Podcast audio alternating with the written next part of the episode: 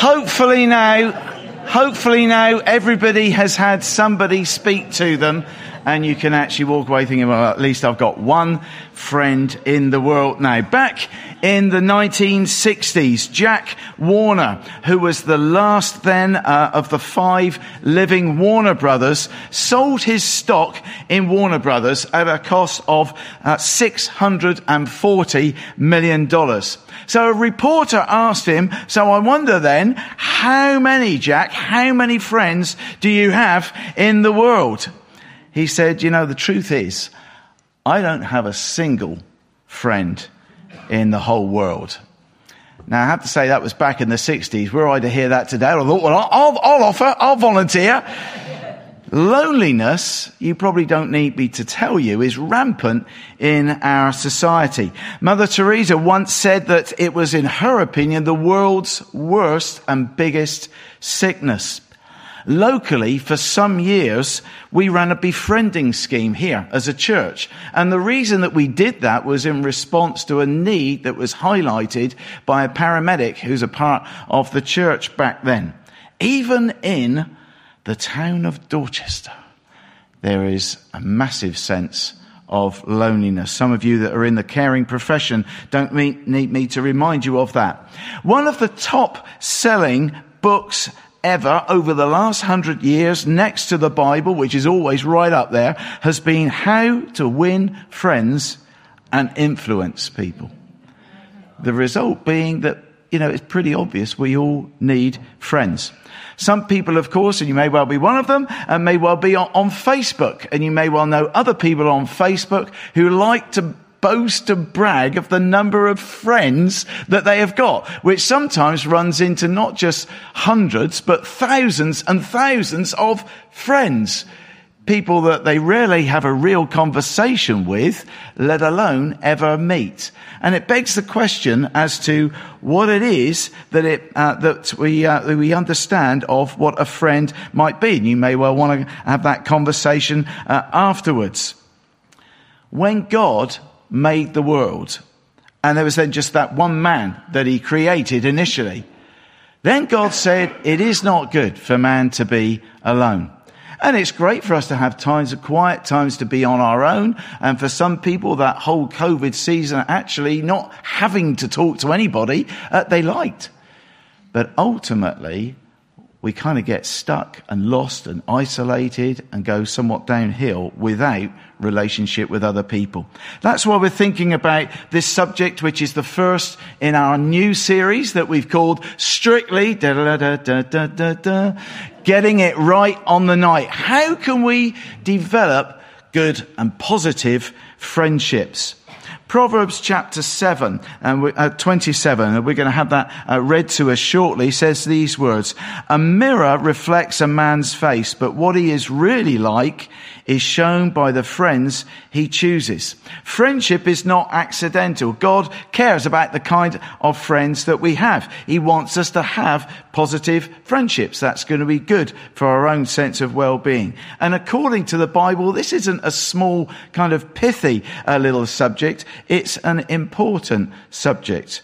The Bible talks a lot about friends and friendship, and in particular, ultimately, our own uh, opportunity and capacity and potential to have a living relationship and friendship with God. More about that uh, later. So that's where we're going. But for now, particularly those of you that are watching, but for us here, and especially those younger, some of you now are smiling, saying, is that me?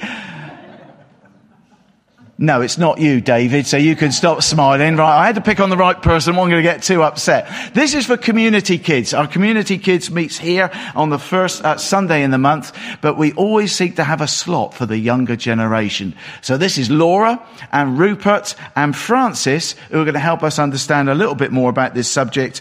And then Andrew is going to come and read to us from Proverbs chapter 27. Morning all. So, today's reading is from Proverbs 27. It's a list. Do not boast about tomorrow, for you do not know what a day may bring forth. Let another praise you, and not your own mouth. Someone else, not your own lips. Stone is heavy, and sand is a burden, but provocation, provocation by a fool is heavier than both. Anger is cruel and fury overwhelming, but who can stand before jealousy? Better is open rebuke than hidden love. Wounds from a friend can be trusted, but an enemy multiplies kisses. He who is full loathes honey, but to the hungry, even what is bitter tastes sweet. Like a bird that strays from its nest is a man who strays from his home. Perfume and incense bring joy to the heart, and the pleasantness of one's friend springs from his uh, excuse me, earnest counsel. do not forsake your friend and the friend of your father, and do not go to your brother's house when disaster strikes you. Better a neighbor nearby than a brother far away. Be wise, my son, and bring joy to my heart. Then I can answer anyone who treats me with contempt. The prudent see danger and take refuge but the simple keep going and suffer for it. Take the garment of one who puts up security for a stranger. Hold it in pledge if he does it for a wayward woman. If a man loudly blesses his neighbor early in the morning, it will be taken as a curse. A quarrelsome wife, steady, a quarrelsome wife is like a constant dripping on a rainy day. Restraining her is like restraining the wind or grasping oil with the hand. Move quickly on. As iron sharpens iron, so one man sharpens another. He who tends a fig tree will eat its fruit, and he who looks after his master will be honored. As water reflects a face, so a man's heart reflects the man. Death and destruction are never satisfied, and neither are the eyes of man. The crucible for silver and the furnace for gold, but man is tested by the praise he receives. Though you grind a fool in a mortar, grinding him like grain with a pestle, you will not remove his folly from him. Be sure you know the condition of your flocks. Give careful attention to your herds, for riches do not endure forever, and a crown is not secure for all generations. When the hay is removed and new growth appears, and the grass from the hills is gathered in, the lambs will provide you with clothing, and the goats with the price of a field. You will have plenty of goat's milk to feed you and your family and to nourish your servant girls. Thank you, Andrew. It's great being stood over at the side, and I knew that verse 15 was coming about the quarrelsome wife, and to just gaze sideways across the church, and across the auditorium, and see an exchange of several looks between a variety of couples here today, and then watch one wife slap her husband on his thigh. No comment. I'm not going to say who that was at all. I want us to be very practical this morning as we think about maybe our ourselves and what we are like as friends or in seeking friends. So these are some very practical suggestions uh, for me, but for each of us as well to consider. Here's the first thing. Be committed be committed. Proverbs chapter 18, and we can't just be restricted to uh, Proverbs chapter 27 because each proverb has so much wealth of wisdom to do with a variety of subjects, but we're using this book from the Old Testament to draw from throughout this uh, series. Proverbs 18 verse 24 says, a man or woman of many companions may come to ruin, but there is a friend who sticks closer than a brother.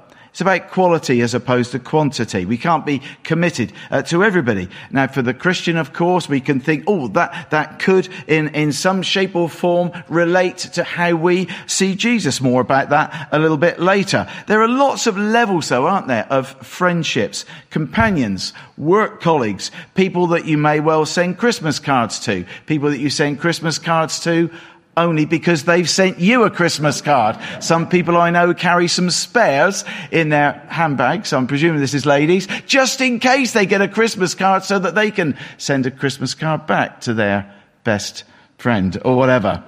Various different levels of friendships. Our social life, though, very often could prevent us from having really seriously deep relationships. We can get so busy maybe uh, impressing people at a superficial level that we don't know that many people, if anybody at all, really in depth. That's the value of what we call here a life group or a small group where we've got a small group of people who meet together once a week or once a fortnight where within that small group there's the opportunity to get to know one another a lot closer and to support one another when tough times uh, comes. I think it's also, uh, I've seen over the years, a challenge for ourselves as a church. One of the things I inherited 17 uh, plus years ago was hearing that this church was a friendly church. A number of you have commented on that and used that, that line in your own, seeking to be a part of the church here. Oh, it's really friendly from the word go. But if we're not careful, that can be where it stops. And I can see why some people have felt that. It's great that the church is perceived as friendly when we walk in the door, but where does that level of friendliness then move to? In terms of meeting outside of a Sunday morning, in terms of meals shared uh, one with another. And I think particularly for individuals that have got a gift of hospitality that have invited people over and they never get invited back, they're scratching their heads thinking, well, I thought this was a friendly church. If you've got that gift, don't leave, let that stop you using your gift. But maybe we could just think about moving on a level from us being a friendly church to seeking maybe an increased depth of friendship. Proverbs 18 again says, some friendships don't last, but some friendships are more loyal than brothers or sisters. Friendship begins with commitment. And I found myself asking myself the question, who am I committed to? And do they know that I am committed to them for the long haul? That's a, a challenge that I aimed at myself this week. Secondly, let's think about being considerate. Another Proverbs, uh, Proverb, uh, chapter 19 says these words, friendliness bears fruit for a person. If you want to know who your friends are, just make a mistake a friend will never say things like, told you so. Real friends don't kick you when you're down. They're considerate. Proverbs 17 says, love forgets mistakes. Nagging about them parts the best of friends. Very piercing proverb. Friends are good forgetters. They're not blind, but they choose to overlook things, including our faults, our mistakes. They're forgiving. They don't rub it in, they rub it out, as someone once said. They choose to, cho- choose to overlook faults or those times when we blow it. And let's be honest, we each blow it, don't we? I can remember once getting a card, birthday card that said on the front, you're a good egg. And on the inside it said, even though you're a little cracked. that was from a kind of friend. But the truth is, we're all a little bit cracked, aren't we? Let's be honest about it. Yeah, especially you, Lisa. I'm glad that you were in agreement with me. She was nodding, so that's okay. She's my friend, I can say that. You, oh, oh. In case you didn't hear that, she said she was my friend. There you go. Oh, I've come in with one, I'm now minus one. Friends are committed and friends are considerate. If we want to have friends that are considerate, we should think about how we treat other people. And as the golden rule goes, let's treat one another how we ourselves would long to be treated. Here's another C. Be confidential. I like the story I heard about the three guys who decided to go fishing together so that they might get to know one another better, so that they might build one another's trust a little bit better, and there might be that depth of friendship that they didn't have. And then one guy said, look, why don't we go a little bit further? Why don't we share the thing that we are struggling with most. Just, uh, just amongst the three of us. Let's allow ourselves to be really vulnerable. Who's going to go first? And of course, there was a bit of reluctance for guys to go first, let alone being real. And then one guy said, okay, I'll be honest with you. My problem, if I'm honest, is greed. I've got a love for money and I'll do anything at all costs to get it. The other two guys from the church were just open wide at this. The next guy thought, well, if he's going to be that honest, I don't mind being even more honest. He said, I've actually struggled with lust since my teenage years. I can't stop looking at attractive women. The third guy had a beaming smile. What are you smiling about? The other two said. Well, he said, What I struggle with is gossip. I can't wait to tell everybody else about this. It is important, isn't it, that we kind of are confidential with those things that we hear from our friends. So, for example, for the person who contacted me somewhat red faced to say they got home from this week's AGM and found their voting slip in their pocket, wouldn't it be dreadful to break that confidence and say who that was? Of course it was. And I know the person who's here today is now smiling. Proverbs chapter 11 verse 13 says, A gossip betrays a confidence, but a trustworthy person keeps a secret. The quickest way to kill a friendship is gossip, isn't it? We need friends who are there and willing to listen to us without them having a burning desire to then broadcast it. And of course, within Christian circles, to broadcast it for prayer. We can spiritualize these things when what's at the root of it is I'm desperately eager to let you know about this person or that person. Maybe you know what it's like to have shared something really fragile with someone that you trusted, and then you hear about it back again through someone else. How does that make you feel? That cuts, doesn't it? It cuts. Be com- com- uh, confidential. Here's another C. Be constructive. A true friend will tell you the truth even if it's painful. When you drive a car, there's an area called the blind spot. It's what you can't pick up naturally through any uh, mirror or window. It's that bit over your right hand shoulder and you have to make a twisting motion and look through that little bit of the car so that you can see your blind spot.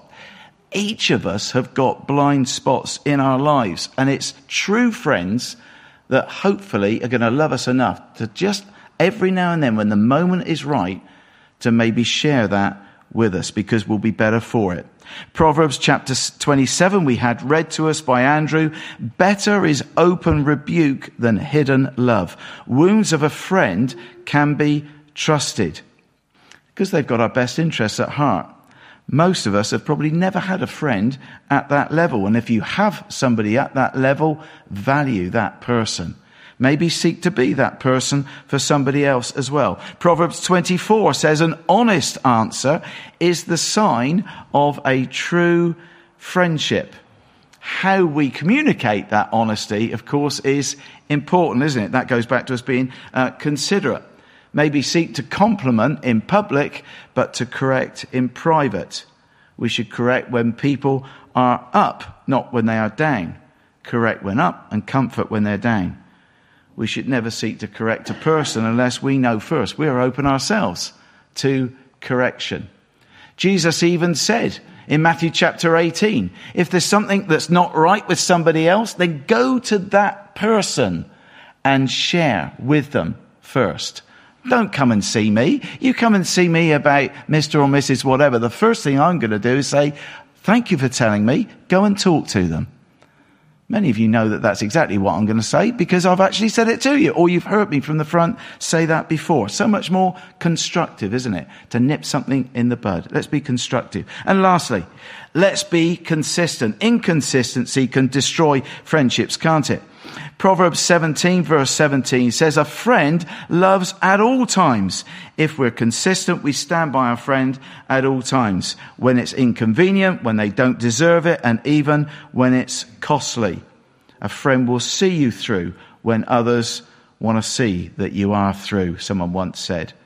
A friend walks in when someone else walks out when kids are at school and children who are here today, you may well know what it's like to have a best friend. You may well know what it's like when you lose that best friend or they upset you and you don't want to be friends with them anymore. But as children, we remember those times that it can be a bit fickle, can't we? We'd like to think that we're always behaving better as adults in terms of how we speak and treat people.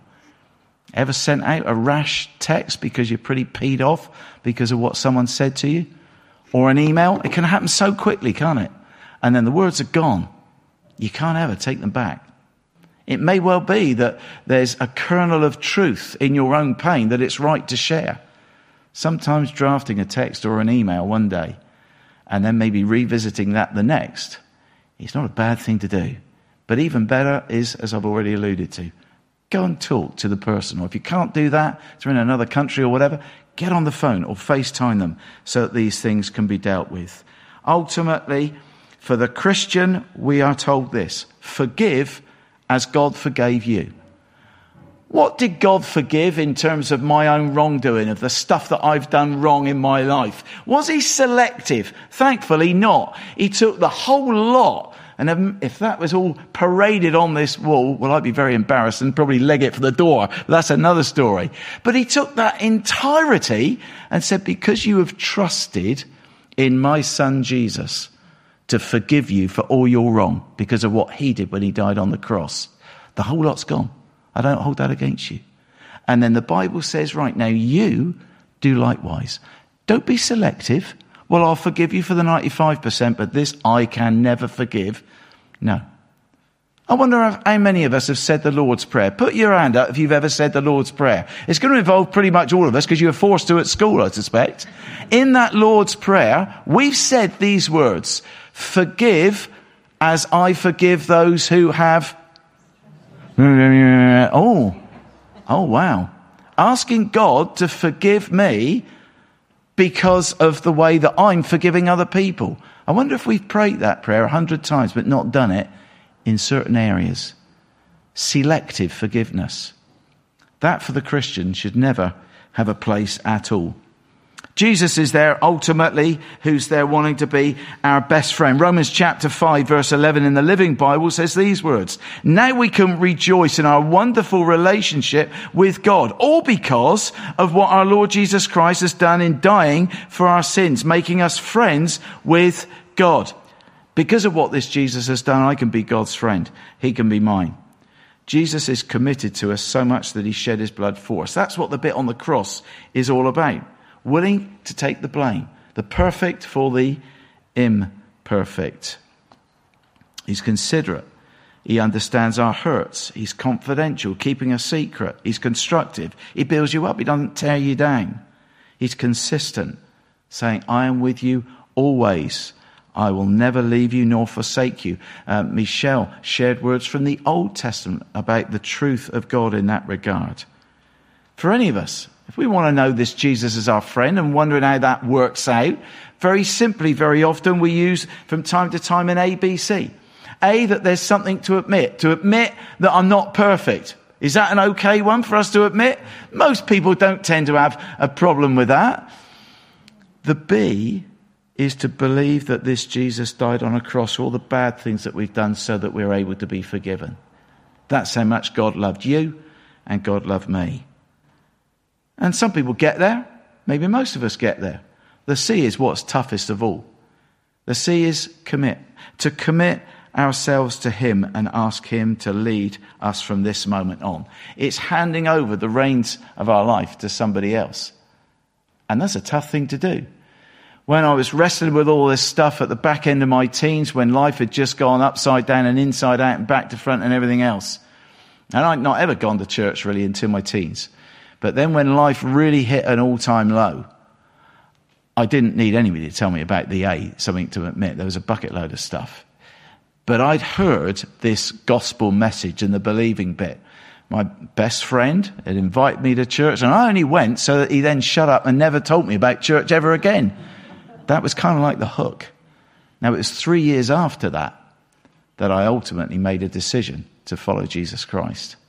And it happened when life just went pear shaped. I had nowhere else to go. But that whole thing of committing myself to Him, I might have a good time. I was 19, for goodness sake. Come on, you can remember being a 19 year old.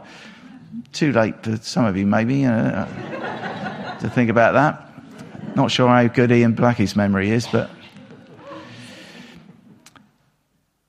But when that time came, and I knew it was my time, I didn't know really what I was making a commitment to or what was going to be involved in that. My family at the time thought that was going to be a bit of a crutch. Oh, well, that's maybe nice for Roger. It's going to help him through his tough times. That was when I was 19. That's a good 15 years ago, as you can tell. that ABC is what it means to become a Christian. When we take that step of faith, it's then that God makes himself real. It'd be great to say, well, come on then, God, here I am. Do your stuff, and then I'll believe. God ain't got to do that. And where is the place of faith if he did? But he's wooing us to say, trust me, take me at my word. I did that as a very naive, arrogant, ignorant 19 year old. I'm still here.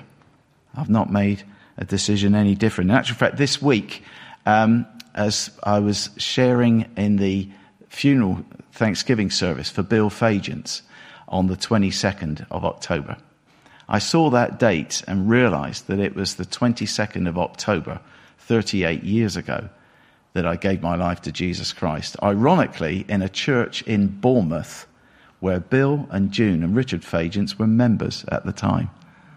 Wow. And now life has kind of sent them off that direction, me off in another direction, and we were then all members here of this church. But that's what it means to become a Christian, the ABC.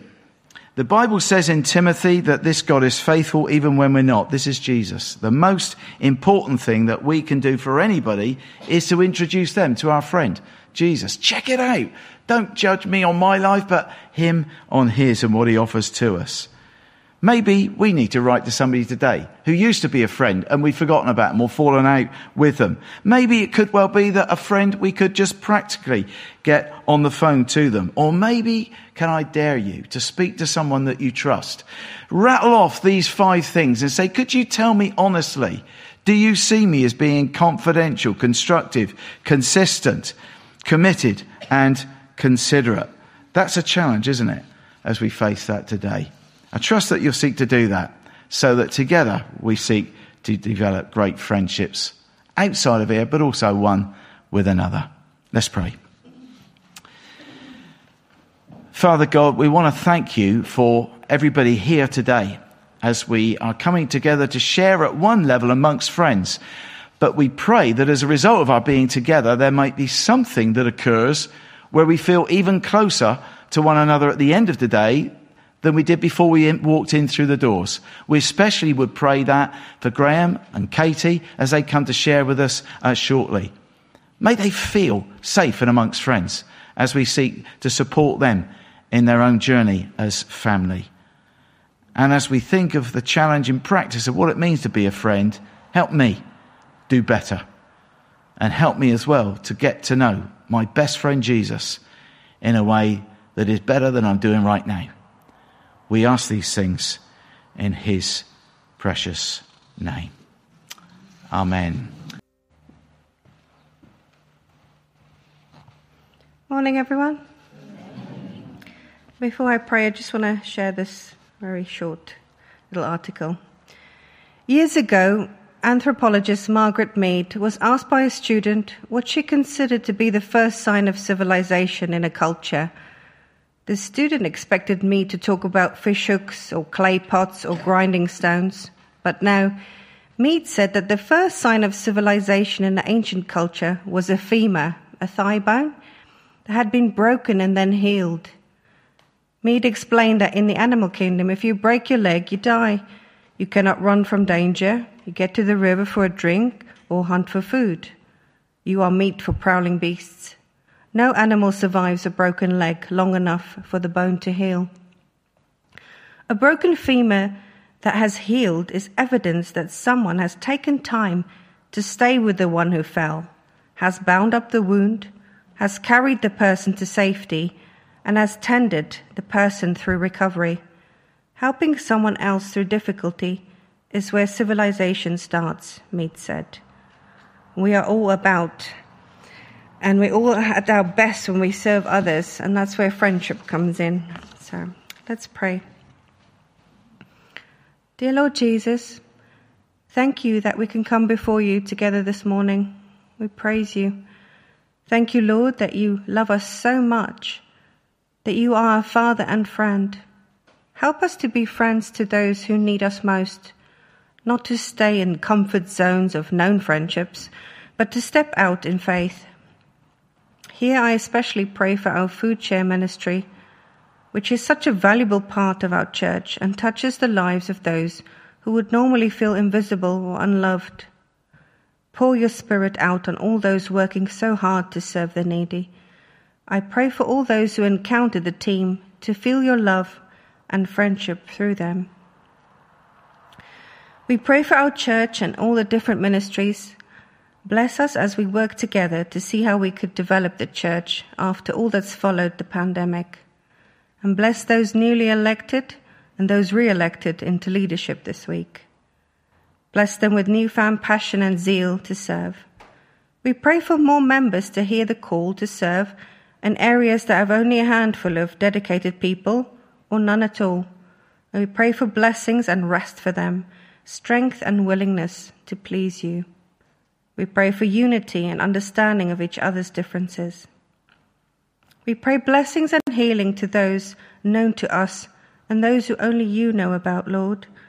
We pray for Sue Budden, Waylang and his family, Wilma and Richard, June, Fragans, and both the Carrolls, Lisa, Thelma and her son Paul and his partner Sue, Romy and her family. And also we pray for um, Graham and Katie as they sh- share Daisy's story today. Bless us and help us to live and worship with contagious joy and gratitude, to be a friend to those in need, we love you, Lord, and thank you for who you are and who we can be in Jesus Christ. We pray we can have the strength and desire to walk in your will. We ask this in your mighty name, Jesus. Amen. Thank you, Katie and Graham, for sharing with us so honestly and so openly. I think, um, I think a lot of us were very moved by what they shared. Graham made a very open invitation to talk to them and ask honest questions why not, as they're here, take them up on that? Not to satisfy our own curiosity, but maybe, but to try and understand and develop friendships that are based on honesty and commitment. Roger talked a lot about friendship this morning, didn't he? And the word he used was commitment. And I'm sure you've all got friends that you find it very easy to commit to, very easy to get on with, very easy to like, very easy to talk to.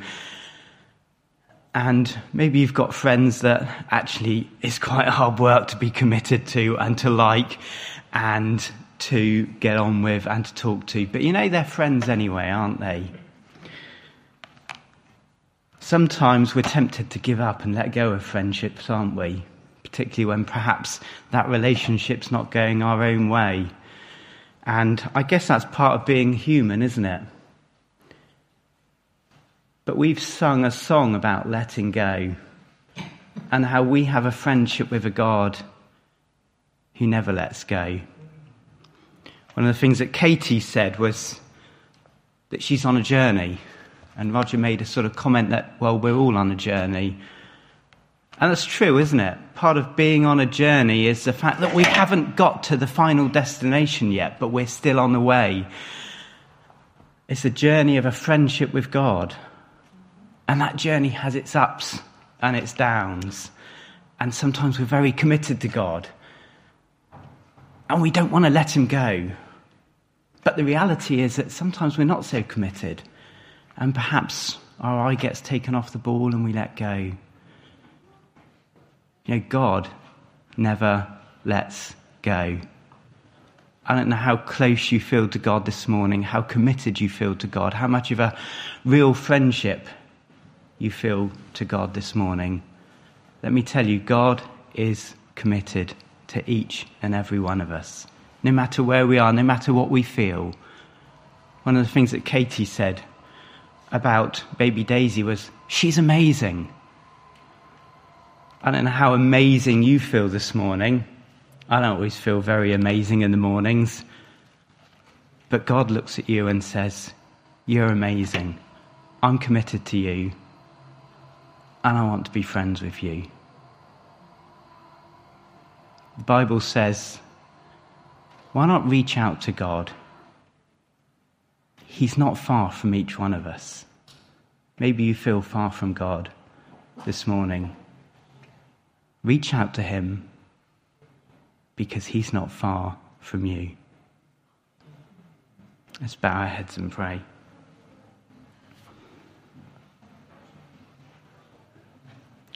Heavenly Father, we thank you for your word, the Bible. We thank you for all that it has to teach us. We thank you for the book of Proverbs and the wisdom that is contained in it, the everyday lessons that each and every one of us can take and apply to our lives as we seek to be good and committed and honest friends to those around us. We thank you for the friendships that we have, for the people we love, for the people that love us. We recognize that sometimes those friendships are easy and sometimes they're difficult. Help us in those times when friendships are difficult to be full of grace and mercy and compassion and understanding. We thank you that in you we have a friend who is always faithful, who is always understanding, and full of grace and forgiveness. We thank you that in you we have a friend who will never let go. And to each of and every one of us, we pray wherever we are on that journey with you, that you would be so real to us. You would help us to feel your presence every moment of every day as we reach out to you. And help us to know that whatever happens, whatever we get wrong, whatever mistakes we make, you are a friend who never lets go. We pray these things in Jesus' name. Amen.